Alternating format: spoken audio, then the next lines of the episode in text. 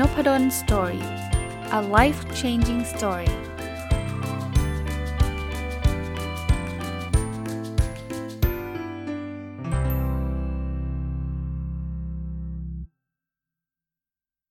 สวัสดีครับ ยินดีต้อนรับเข้าสู่ Nopadon Story Podcast นะครับ แล้วก็วันเสาร์ยินดีต้อนรับเข้าสู่รายการ Weekend Entrepreneur หรือผู้ประกอบการวันหยุดนะครับ วันนี้อาจจะเปลี่ยนมุมนิดนึงนะครับคือผมไปเจอหนังสือเล่มหนึ่งที่ผมคิดว่าอ่านแล้วมีประโยชน์ แล้วก็มันก็เกี่ยวข้องกับการสร้างไรายได้ โดยไม่ได้เบียดเบียนเวลาการทำงานประจำซึ่งมันก็เป็นธีมของการเป็นผู้ประกอบการวันหยุดได้เหมือนกันนะครับ เพราะว่าใช้เวลาวันเสาร์อาทิตย์ หรือว่าตอนเย็นๆเนี่ยศึกษาเรื่องนี้ได้นะครับ แล้วก็ ไม่จำเป็นต้องลาออกนะครับคือเรื่องของการลงทุนในตลาดหลักทรัพย์ หรือการเล่นหุ้นนั่นเองนะครับวันนี้เนี่ยผมไปหยิบหนังสือที่ซื้อมาเมื่อสัก 2 สัปดาห์ที่แล้วนะครับ อ่านจบเมื่อสัก2อสวันนี้นะครับ ชื่อความลับของหุ้นเติบโตนะครับ คนเขียนคือคุณเขาเขียนว่านายแว่นลงทุนนะครับ เป็นนักเขียนและนักลงทุนเต็มเวลาที่มีผู้ติดตามเพจกว่า 2.3 แสนคนก็คือ 230,000 คนนะครับ คราวนี้ เล่มนี้ผมชอบยังไง เพราะว่าคนเขียนนะเล่าถึงคนเขียนผมเคยได้ยินชื่อคนเขียนมาสักระยะหนึ่งแล้วละ่ะ เพราะว่าผมก็เป็นคนที่ลงทุนในตลาดหุ้นเหมือนกัน ก็อ่านเพจอ่านอะไรอยู่บ้างนะครับเอ่อแล้วก็คนเขียนในในเรื่องในหนังสือเล่มนี้เนี่ยเขาก็บอกว่าเขามีอิสรภาพทางการเงินภายใน 10 ปี แต่ผมโน้ตไว้นิดหนึ่งจะเรียกว่า disclaimer นะว่า เออก็ไม่ได้แปลว่าทำทุกอย่างเหมือนกับสิ่งที่คนเขียนทำแล้วก็แปลว่าทุกคนจะได้อิสรภาพทางการเงิน 10 ปีเหมือนกัน 100%เพราะว่าถ้าโลกมันง่ายแบบนั้นก็ดี เพราะนั้นสิ่งที่ฟังไว้เนี่ยท่านเอาไปพิจารณาต่อ เอาไปคิด เอาไปวิเคราะห์ต่อ ส่วนส่วนอีกส่วนหนึ่งที่ผมชอบคือเวลาผมลงทุนเนี่ยผมชอบหุ้นเติบโตนะครับเป็นหุ้นที่ที่มีแนวโน้มที่มันจะ ดีขึ้นเรื่อยๆคำว่าเติบโตเนี่ยก็อาจจะเป็นการเติบโตในเรื่องของผลประกอบการของเขานะซึ่งในระยะยาวแล้วเนี่ยราคาหุ้นเนี่ยมันก็มักจะขีดเส้นใต้เขาว่ามักจะวิ่งไปในทิศทางเดียวกับผลประกอบการนะครับ ถ้าผลประกอบการมันดี ราคาหุ้นก็มักจะขึ้น แต่ทั้งนี้ทั้งนั้นผมผมอาจจะไม่ได้เป็นคนที่เน้นระยะสั้น หรือเน้นเดย์เทรดหรือเน้นประเภท หุ้นเก่งกำไรว่าซื้อวันนี้พรุ่งนี้ต้องขึ้นอะไรเงี้ยหรือขึ้นภายในสัปดาห์เดียว 2 เท่า 3 เท่าอย่างเงี้ยอันนี้ไม่ใช่สไตล์การลงทุนผมเลยนะครับ ก็เอามาเล่าให้ฟังครับ วันนี้เราลองมาดูแนวคิดในเรื่องราวเหล่านี้ดูแล้วมันก็อย่างที่ผมบอกมันก็เข้าธีมของผู้ประกอบการมันหยุดเหมือนกัน แต่ในที่นี้คือมันไม่ได้เป็นการทำธุรกิจ มันคือเอาเงินที่เราสะสมได้จากการทำ งานประจำเก็บหอมรอมริบต่างๆ แบ่งบางส่วน เอามาลงทุนในในหุ้นนะครับ ในในตลาดหลักทรัพย์เนี่ยแหละครับนะในกิจการเหล่านี้นะครับอะข้อคิดอันแรกนะครับ ซึ่งผมก็ตรงกับความคิดผมคือบอกรวยเร็วๆ อาจเป็นไปได้ แต่รวยง่าย ๆ ไม่มีอยู่จริงนะเร็วคำคำว่าเร็วก็ไม่ใช่วัน 2 วันนะครับ อันนี้เขาก็ใช้เวลาเป็น 10 ปีนะครับกว่าที่จะเติบโตนะครับเพราะฉะนั้นเนี่ยคุณก็ต้องพยายามมันไม่ได้แบบว่า เออมาลงทุนอันนี้เธอเออได้เงิน 2 เท่าภายใน 1 เดือน ถ้าเป็นแบบนั้นเนี่ยให้ตั้งข้อสังเกตไว้เลยว่ามันอาจจะเป็นแนวหลอกลวง หรือแนวแชร์ลูกโซ่แล้วละ่ะเพราะถ้าเกิดมันรวยได้เร็วขนาดนั้น ทุกคนก็รวยกันไปหมดแล้วนะครับอะเขาเริ่มต้นบอกว่าสาเหตุที่คนเขียนคิดว่านักลงทุนควรลงทุนหุ้นเติบโต เพราะว่าถ้าไปลงทุนหุ้นประเภทอื่นเนี่ยได้ผลตอบแทนดี แต่เราต้องไวมากๆ คือถือยาวๆไม่ได้ ต้องเก่งระดับหนึ่งจึงลงทุนหุ้นแบบนี้ อย่างที่บอกมันมีสายเทคนิคสายระยะสั้นนะเพราะฉะนั้นสายนั้นเนี่ยผมคิดว่าถ้าจะเอาจริงจังนะพาร์ทไทม์อาจจะยาก เพราะว่าจะต้อง day trade จะต้องมา trade กันหน้าจออะไรเงี้ยแล้วคุณทำงานอยู่แล้วคุณจะไป trade ด้วยเนี่ยไม่สนับสนุนนะถึงแม้ว่าบางบางคนอาจจะทำได้กันแหละก็ได้นะ ผมก็นับถือกันแล้วกัน แต่ว่ามันคงยากอะพะวักพะวนแล้วงานประจำมันก็จะจะร่วงไปด้วยนะครับ ในหนังสือเล่มนี้เนี่ยเขาบอกว่า สำหรับหุ้นเติบโตเนี่ย ถ้าเราเข้าถูกจังหวะเกาะการเติบโตตั้งแต่ต้นทางนะครับ ไม่ใช่เข้าเข้าออกออกเข้าเข้าออกออกคือซื้อมั่งขายมั่งเนี่ยเขาบอกว่าการลงทุนเราจะนิ่งได้นะครับ เย็นเป็นนะครับ มันก็จะประสบความสำเร็จโอกาสที่สำเร็จก็จะมากกว่าโอกาสที่จะล้มเหลวนะครับ ก็ก็อย่างที่ผมบอกนะว่ามันมีโอกาสที่จะได้แบบนั้นนะครับอะมาดูข้อคิดอันถัดไปครับเขาบอกว่า นิยามของหุ้นเติบโตควรเป็นหุ้นที่มีรายได้โตกำไรขั้นต้นโต และกำไรสุทธิโตนะนั้นลองเข้าไปดูนะครับว่ารายได้เติบโตดูยังไงนะครับเขาบอกว่ามีอัตราส่วนที่ชื่อว่า price per sale ratio PSR นะครับเอา market cap market cap ก็คือราคาหุ้นคูณจำนวนหุ้นเนี่ยหารด้วย revenue นะ market cap ดูดูในเว็บไซต์ set trade ก็มีนะครับ แล้วหารด้วย revenue ก็คือยอดขายรวมของเขาอะนะครับ เขาบอกว่าถ้าเป็นหุ้นเติบโตเนี่ยควรจะต่ำกว่า 3 เท่านะครับควรจะต่ำกว่า 3 เท่า เพราะฉะนั้นลองดูนะครับเขาก็ไปเจอหุ้นบางตัวต่ำกว่า 1 เท่าอีกเป็น 0.1 เท่าอย่างเงี้ยก็มีลุ้น อันที่ 2 คือกำไรขั้นต้นนะกำไรขั้นต้นเติบโตนะครับเขาบอกว่าถ้าโตไปแบบสมมุติว่าแต่ก่อนเนี่ย gross margin หรือกำไรขั้นต้นกำไรขั้นต้นก็คือ รายได้ลบต้นทุนขายนะครับ ตอนแรกอยู่ 4-5%แล้วตอนหลังมันกลายเป็น 12-13%เนี่ยน่าสนใจละนะครับ ประการสุดท้ายคือการเติบโตของกำไรบรรทัดสุดท้ายบรรทัดสุดท้ายคือ net profit นะครับว่า net profit เนี่ยเติบโตหรือเปล่านะครับเขาบอกว่าถ้าเติบโตเนี่ยก็มีลุ้น เพราะนั้นเนี่ยตามนิยามนะรายได้โตกำไรขั้นต้นโต และกำไรสุทธิโต ถ้าเจอหุ้นนี้แล้วราคามันยังไม่ไปไหนราคามันก็อยู่นิ่งอยู่กับที่เนี่ยเขาบอกเราเหมือนเจอขุมทรัพย์แล้วนะครับ แต่เขาบอกว่าปกติมันยากนะ ถ้ามันโตกันขนาดนี้เนี่ยนักลงทุนเขาเขาเสาะหาหุ้นอยู่แล้ว เพราะฉะนั้นเนี่ยเขาก็จะเขาก็จะ ซื้อแล้วราคาก็จะขึ้นไปแล้วแต่เขาบอกว่ามันก็ไม่ใช่ว่าทุกทุกตัวจะขึ้นก็ลองดูดีๆนะครับ คนที่พยายามเยอะเสาะหาเยอะก็มีโอกาสเจอขุมทรัพย์ได้เยอะนะครับ อันนี้คือคือลักษณะนะครับ เเขาบอกในระยะยาวเนี่ยหุ้นเนี่ยมันสามารถโตไปได้เรื่อยๆนะยิ่งเติบโตยิ่งไม่มีโดยไม่มีลิมิตยิ่งดีนะครับถ้าหาหุ้นในลักษณะแบบนั้นเจอก็ก็ดีนะครับ คือเขาแบ่งหุ้นเติบโตเป็นหุ้นโตช้ากับหุ้นโตเร็วนะครับสำหรับสไตล์การลงทุนของของคนเขียนเนี่ยเขาบอกว่าหุ้นโตช้าเนี่ยก็น่าสนใจนะ แต่ก็ลองแบ่งไปอีกกลุ่มหนึ่งด้วยโตเร็วด้วย เพราะว่าเราก็อยากจะมีเวลหรือว่ามีความมั่งคั่ง เพิ่มขึ้นอย่างรวดเร็วนะครับ ก็ลองลองดูทั้ง 2 มุมนะครับ ถ้าเป็นไปได้หาหุ้นที่ต่ำกว่ามูลค่าจะเติบโตเร็วนะครับ ก็เราก็ต้องดูว่ามูลค่ามันอยู่ที่ประมาณสักเท่าไหร่ ซึ่งอันเนี้ยมีหนังสือเป็นเล่มๆเลยนะครับ ในการหามูลค่าหุ้นนะอันนั้นอันนั้นขอละไว้หนังสือเล่มนี้ก็ไม่ได้พูดถึงขนาดนั้น คราวนี้เขาบอกหากเราอยากเปลี่ยนชีวิตด้วยการลงทุนเนี่ยสิ่งที่เราต้องทำคือเราต้องรู้รอบด้าน และไม่คิดอะไรผ่านตัวเลขทางการเงินอย่างเดียว เมื่อกี้ดู 3 ข้อนั้นดูเป็นการเงิน แต่ว่ามันมีหลาย ๆ เรื่องที่เราจะต้องติดตามนะครับ ก็บอกว่าการลงทุนหุ้นโตเร็วเป็นอะไรที่ต้องติดตามอย่างต่อเนื่องนะ แน่นอนว่ามันไม่ได้มีอยู่แค่นี้ มันมีอะไรลึกๆอีกเยอะเลยนะครับ แต่ถ้าเราอยากเปลี่ยนชีวิตด้วยการลงทุนสิ่งที่เราต้องทำคือคือรู้รอบด้านนะครับ อย่างที่บอกนะครับ ไม่ใช่มองแค่ตัวเงิน เอ๊ะเลโชตัวนี้ดีซื้อเลยนะครับ ต้องดูหลายๆหลาย ๆ เรื่องนะครับ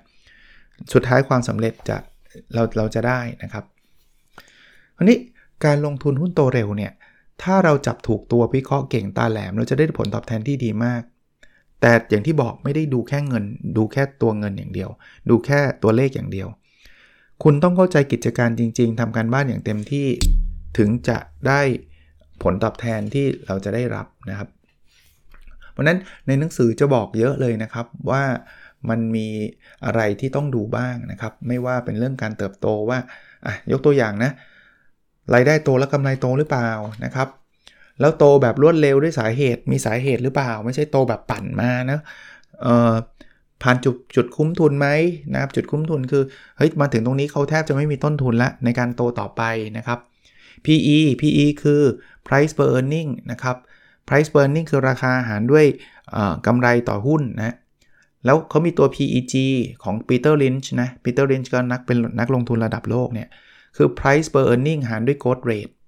เช่น ถ้า PE มัน 10 เท่านะครับ ก็คือราคามันมากกว่ากำไรต่อหุ้น 10 เท่าเนี่ย แต่โต 10%เนี่ยก็ PEG ก็คือ 1 คือ 10ส่วน10 เขาบอกว่า ตรงนี้ก็จะเป็นตัวบอกว่า เออ ราคา บางคนบอก PE แพงไม่ควรซื้อ แต่ถ้าเกิดโค้ดมันมันสูงกว่า ก็อาจจะน่าสนใจนะฮะ เออ คนเขียนเขาเล่าประวัติเขาเขาบอกว่าเขาไม่ได้แบบคาบช้อนเงินช้อนทองมามามาตั้งแต่เกิด คือไม่ได้รวยมาตั้งแต่เกิดนะครับเขาก็เลยบอกว่า ดูเหมือนจะต้นทุนชีวิตจะไม่สูงนะครับบางคนก็ท้อใจแล้วก็บอกว่า จริง ๆ แล้วมันมีต้นทุนทางความคิดความฝัน ซึ่งเขาเชื่อว่าไม่มีอะไรกีดกั้นเราเราได้นะสำหรับเขาเนี่ยเขาก็ปั้นพอร์ตจากที่เขาไม่ไม่มีเงินเยอะมากนะเขาใช้เงินหลักหมื่นเนี่ยจนถึง 30 ล้านภายใน 10 ปีนะครับ มันมีโน้ตตรงนี้นะครับ ก็อาจจะเข้ากับทีมของ Weekend Entrepreneur คือเขาบอกว่าการเป็นมนุษย์เงินเดือนไม่ใช่สิ่งเลวร้ายเลย เพราะเราได้เงินเดือนทุก ๆ เดือนนะครับเขาบอกว่าถ้าจะซื้อหุ้นเนี่ยมีหุ้นไหนไหมที่ปันผลให้เราทุกเดือนไม่มีเนาะแต่ว่าการเป็นมนุษย์เงินเดือนมันเหมือนเราได้หุ้นปันผลทุกเดือนเลย เรามีเงินเดือนประจำแต่ประเด็นคือเราไม่ควรใช้จ่ายฟุ่มเฟือยครับออมเงินเอามาลงทุน อาจจะไม่ใช่หุ้นก็ได้ครับทำในสิ่งที่เราถนัดอย่าง Weekend Entrepreneur เนี่ยอาจจะคนฟังอาจจะไม่ได้ลงทุนในตลาดหุ้นก็ไม่เป็นไรครับ แต่ทำให้ในในสิ่งที่เราถนัดที่เล่าอยากให้เพื่อนๆฟังเนี่ยได้จะได้แรงบันดาลใจสำหรับคนเขียนเนี่ยเขาชอบในการลงทุนเขาก็ลงทุนแล้วเขาก็จริงจังแล้วเขาก็ประสบความสำเร็จ แต่เขาก็บอกว่าไม่ได้ limit อยู่แค่หุ้นอย่างเดียวนะครับอีกเรื่องหนึ่งที่จะทำให้เราหาหุ้นเติบโตเจอคือ ควรเป็นหุ้นที่ริเริ่มทำอะไรใหม่ ๆ ที่โตได้แบบคนอื่นตามไม่ทันครับ ควรเป็นหุ้นผู้ชนะที่สำคัญรายได้โตกำไรโตปันผลโตนะลองดูสิครับว่ามันมีกิจการอะไรที่ทำอะไรใหม่ ๆ แล้วก็คนแข่งขันก็อาจจะเคยมีแต่ว่าค่อยๆ ล้มหายตายจากไป คือมันเจ๊งไปแล้วก็รายได้โตกำไรโตปันผลโตนะครับ อันนี้จะเป็นอะไรที่หาไม่ง่ายหรอกเขาบอก แต่ว่าก็ไม่ยากเกินกำลังหรอกถ้าเราจะหาจริง ๆนะครับเขาบอกอีกเรื่องหนึ่งนะครับ คือมุมกำไรสุทธิ เขาบอกในฐานะนักลงทุนเราควรมองหาหุ้นที่กำไรสุทธิโตนะครับ แต่ต้องหาก่อนที่มันจะโตอันนี้อันนี้สำคัญ คือถ้าเกิดกำไรสุทธิมันโตมาแล้วเนี่ยราคาหุ้นมันไปแล้วคำว่าไปแล้วคือมันขึ้นไปล้วเพราะนั้นซื้อตอนนั้นก็อาจจะไม่ได้กำไรเยอะ แต่มันบางคนบอกจะไปรู้ได้ไง อันนี้แหละคือคือการแบ่งระหว่างผู้นักลงทุนที่ประสบความสำเร็จหรือไม่ประสบความสำเร็จนะครับ เราต้องพยายามค้นหาหน่อยนะครับ มันมีแนวโน้ม มันมีอะไรนะครับเขาบอกว่าสิ่งที่เขาได้เรียนรู้เนี่ยคือ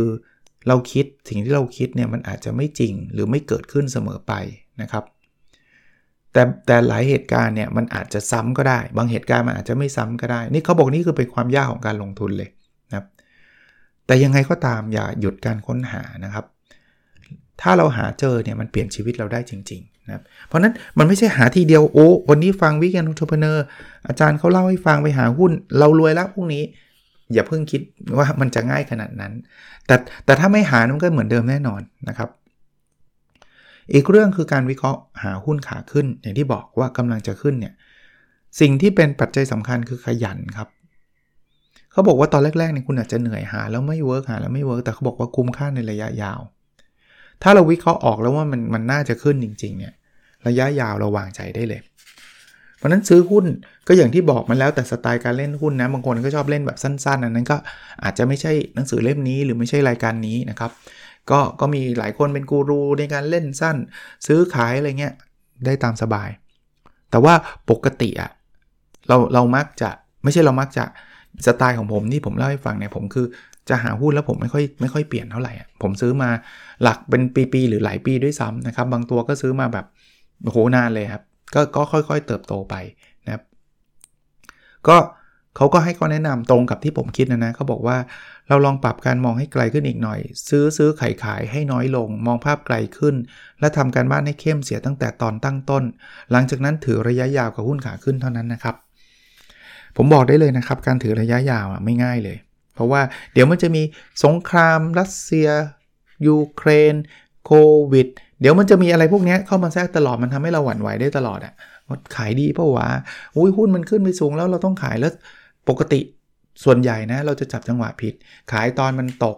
แล้วก็พอเราขายปุ๊บมันขึ้นทันที ใครเล่นหุ้นคงเจอประมาณนี้เยอะ วิธีการลดความเสียใจพวกนี้คือไม่ขาย แต่ไม่ขายไม่ใช่ว่า ไม่ดูอะไรเลย ไปซื้อมั่วซั่วมาไม่ขายจนกระทั่งหุ้นมันเจ๊งเหลือศูนย์บาท มันก็มีอีกเหมือนกัน ก็ต้องศึกษาต้องลงทุนคาว่าลงทุนคือใช้แรงใช้ความพยายามอ่านหนังสือเยอะๆ ถ้าใครอยากจะมาเอาดีทางด้านนี้เนาะศึกษาเยอะๆ อ่านเอกสารทุกอย่างที่เกี่ยวข้องกับบริษัทที่เราลงทุนนะครับ ตรงนี้จะช่วยเราได้ อีกอีกข้อคิดหนึ่งนะเขาบอกว่าแม้ในระยะสั้นๆเนี่ยคุณอาจจะทำผิดเนาะ แต่คุณยังสามารถทำกำไรได้หากคุณทำถูกต้องในภาพใหญ่หรือภาพระยะยาวนะเพราะนั้นอย่างที่ผมเรียนว่ามันไม่ใช่ลงทุนปุ๊บรวยทันที มันไม่ได้เป็นแบบนั้นนะครับ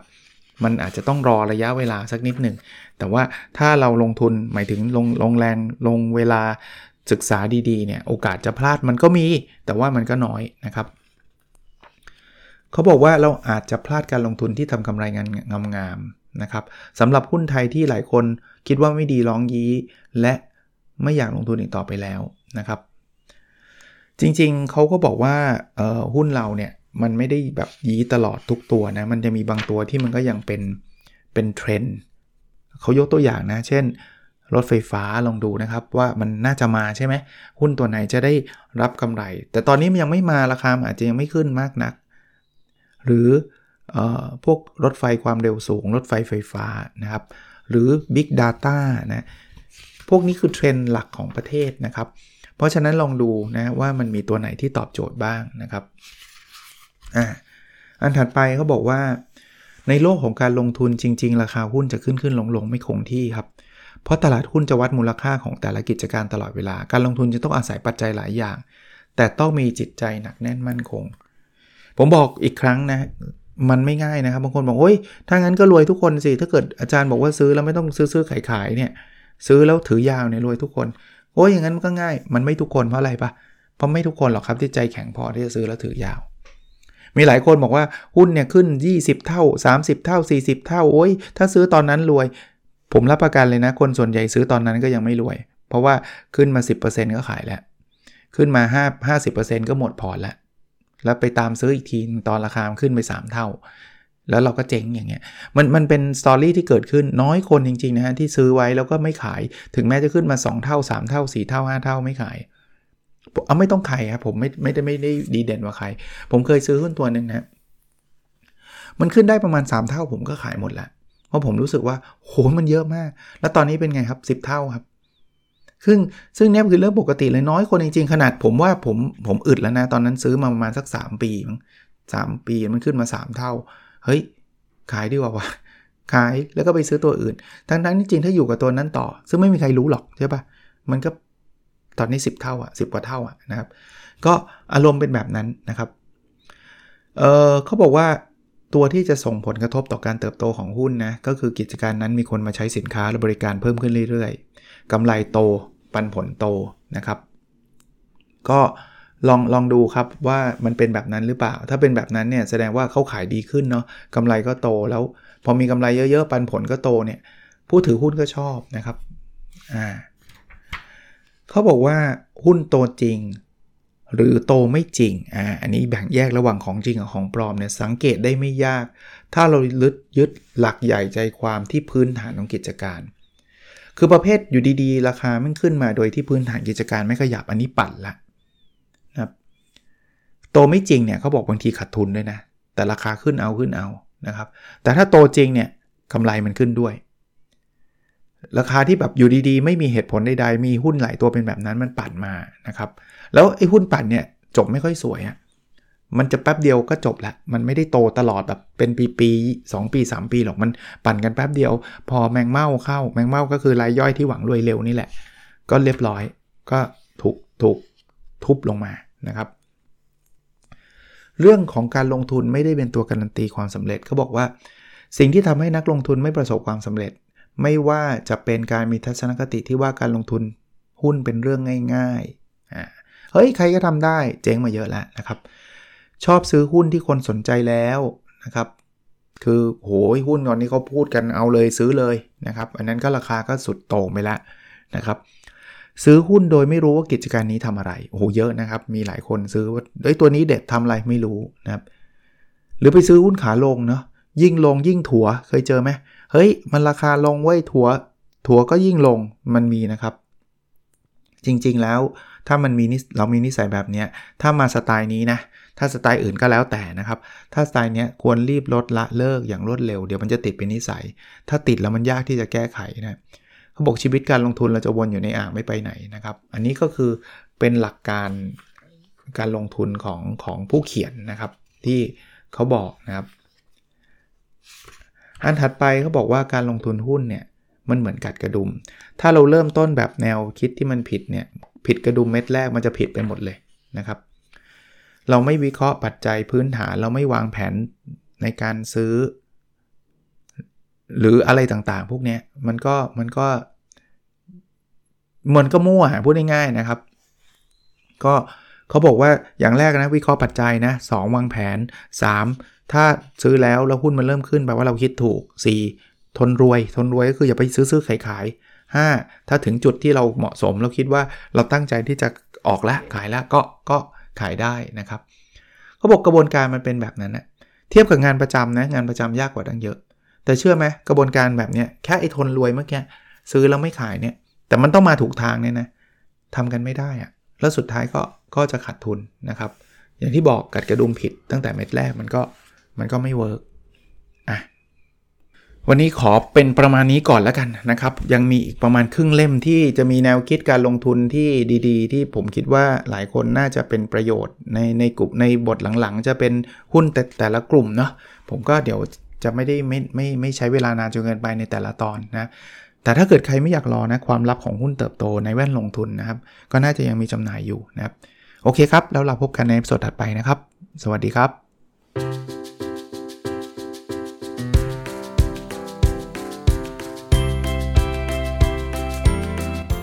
n o p a d o n Story a life changing story